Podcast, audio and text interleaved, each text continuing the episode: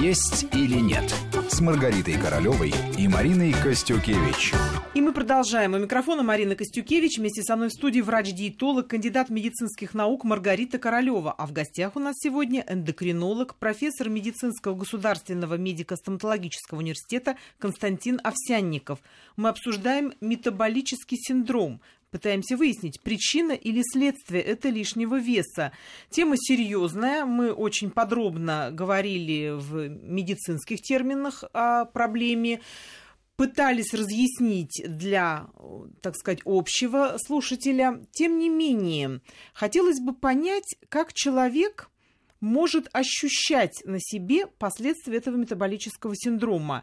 Если он, допустим, не чувствует усталости, он не чувствует давления, он, в общем, его вполне устраивает его внешний вид, и он считает себя аппетитным, а не полным, и даже живот радует его вторую половинку, то как человеку донести до него то, что у него уже начались проблемы? Ведь организм не будет с этим мириться. Он как-то будет сигналить об этом. На что еще стоит обратить внимание? Маргарита, вот на что бы ты посоветовала? Действительно, Марина, ведь иногда действительно бывает, человек и не обращает внимания на собственное состояние здоровья. Немножко стал больше уставать. Повышается давление, но терапевт порекомендовал какой-то препарат, и он так эпизодически от случая к случаю принимает. Либо для профилактики, либо просто для того, чтобы уменьшить симптоматику. И проектов много, и дел море, и командировки, и все что угодно. И внезапно порой человека настигает ситуация. А внезапно что? Пожалуйста, инсульт. Или как минимум гипертонический криз. Или инфаркт. И вот тогда человек с этого момента, человек начинает понимать, что что-то серьезное произошло, а уж чем это обусловлено, не сразу догадывается. А здесь уже все факторы как раз в совокупности дали вот такую серьезную симптоматику, и необратимость процессов, она предрешена. А лучше бы, конечно, вот как раз диагностические тесты, ответственность за собственное здоровье и неждвенческие, скажем, вариант психологии, наше дело болеть, а ваше дело лечить, а все-таки взять на себя ответственность за собственное здоровье, перспективы, и активность работы, и потребность в обществе в вас. Все это должно иметь место. Человек должен делать все, чтобы противостоять. Если даже у мамы и папы были серьезные проблемы, ко мне таких немало людей приходят и говорят: у мамы сахарный диабет, у отца был инфаркт, и когда смотрят на те диагнозы, которые были у родителей, естественно, начинаешь объяснять человеку, что есть и метаболический синдром, на пороге которого человек стоит. И обретение вот этих дополнительных знаний для себя позволяет человеку противостоять и обрести полное здравие и никогда не иметь вот такого рода проблем. Потому что инсулинорезистентность, да, как мы уже договорились, не проявляет себя, но это быстрое старение организма, потому что процессы гликации уже в этот период идут в каждой клетке организма, образуются леденцовые глыбки, которые разрушают клетку изнутри, они спадаются, и процессы регенерации сильно отстают от процессов разрушительных. И одним из факторов субъективной оценки наличия инсулинной резистентности является появление папилломок, скажем, в складочках на шее, в кожных складочках, допустим, в подмышечной области, а еще животик. Да, та самая сантиметровая лента позволит вам определить, а нет ли того самого абдоминального жира. Но мне биоимпедансметрия позволяет донести информацию до человека, потому что делается сканирование на уровне пупка области брюшной полости, и он видит тот самый жир абдоминальный, который накопился, и уже как цепная реакция организм начал разрушаться. Абдоминальный жир... Это живот. Да, живот. А он мне приносит еще и тесты диагностические. Он приходит с биохимическими анализами крови, а там высокий уровень триглицеридов, или, по крайней мере, я вижу избыток липидов низкой плотности, дислипидемия. Это тоже один из факторов, который уже формирует бляшки в сосудистой системе.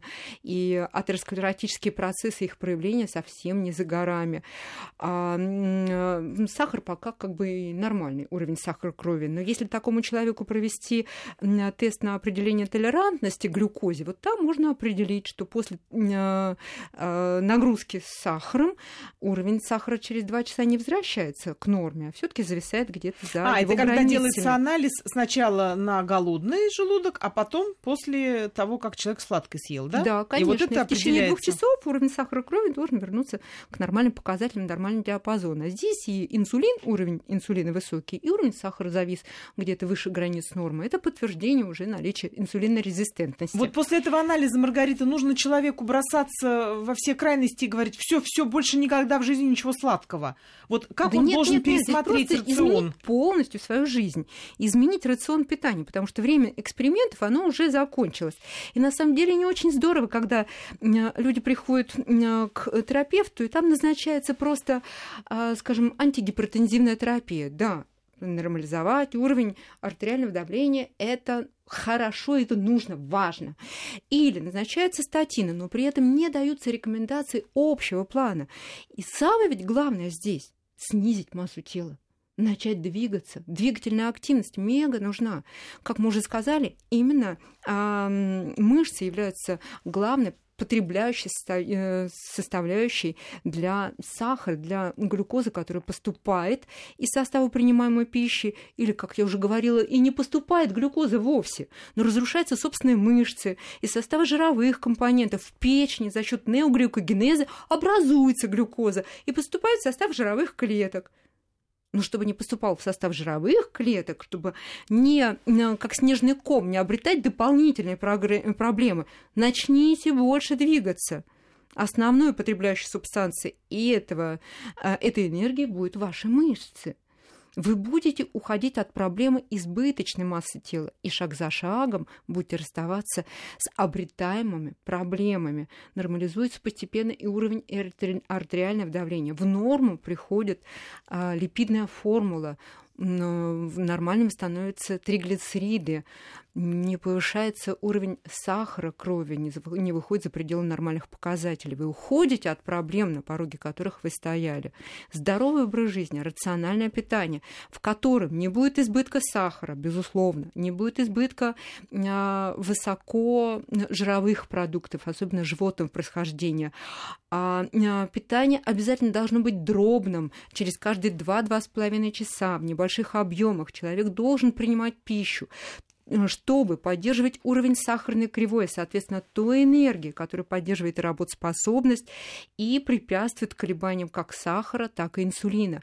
Восстанавливается ресурс инсулина в бета-зоне поджелудочной железы.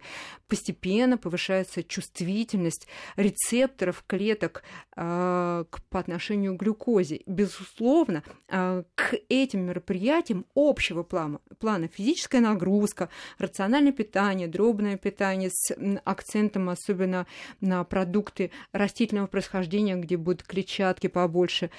Должно быть лечение в виде метформина и других препаратов, которые повышают чувствительность рецепторов клеток по отношению к инсулину, к его работе, для того, чтобы клетки стали более жадными до глюкозы, чтобы прихватывали, использовали с целью пополнения собственных энергетических ресурсов, для того, чтобы восстановить работу печени, а также поджелудочной железы. Эти препараты крайне необходимы любому человеку уже при наличии инсулинорезистентности, даже не проявляемой никоим образом, ну и уж точно при метаболическом синдроме. Ну а поддержание уровня артериального давления, восстановление липидной формулы, здесь тоже имеет значение лечебное мероприятие, к этому тоже должны параллельно быть. Поэтому вот такой вот комплексный подход позволит человеку все-таки уйти от ненужных проявлений уже возникших проблем. Константин Валерьевич, хотела бы спросить о тех людях, у которых, наоборот, недостаток массы тела. Это тоже метаболический синдром или он проявляется только в накоплении лишнего? Нет, я хочу, чтобы все поняли, что Масса тела не является здесь превалирующей. Самое важное – это объем талии, о том, что мы уже сказали. То есть я к тому, что... То есть если талия слишком узкая, да, ведь... это тоже не есть хорошо? Нет. Именно объем талии большой. Абдоминальный жир наличие. Абдоминальный жир. Ведь человек может весить мало или весить нормально, ну, по шкале. А животик. Сколько я должен весить? Ну, там, допустим, видишь, что должен весить 70 килограмм. Окей, он встает на весы, видит 70 килограмм, успокаивается. Да. При этом у него, ну, представьте себе, человечка с худенькими ножками, ручками и почему-то большим животом. Такие тоже встречаются, конечно, кстати. Конечно, полно таких. И, то есть тут тоже успокаиваться конечно, не надо. Вот это-то и есть тоже абдоминальное ожирение, метаболический синдром. К сожалению, вся проблема заключается в том, что жировая ткань является соединительной, то есть она не имеет никакой функциональной активности. Жир. Такой накопление ангары для хранения энергии и воды на случай ядерной зимы.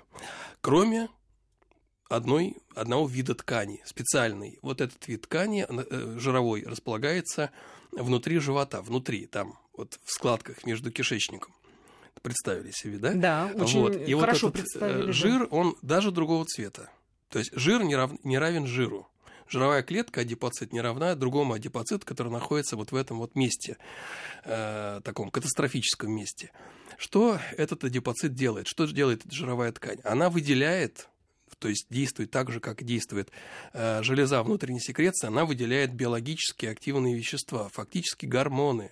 То есть сама по себе уже? Сама по себе. Вот жир где-нибудь на щеке, это просто жир, который на щеке. Может быть, красиво, может быть, некрасиво. А вот тот жир, который находится внутри живота, вот между петлями кишечника, это есть абдоминальное висцеральное ожирение, о котором мы говорим. Вот он выделяет эти вещества, которые уменьшают продолжительность жизни человека. Это, да. Угу. Мы продолжим наш разговор после выпуска новостей.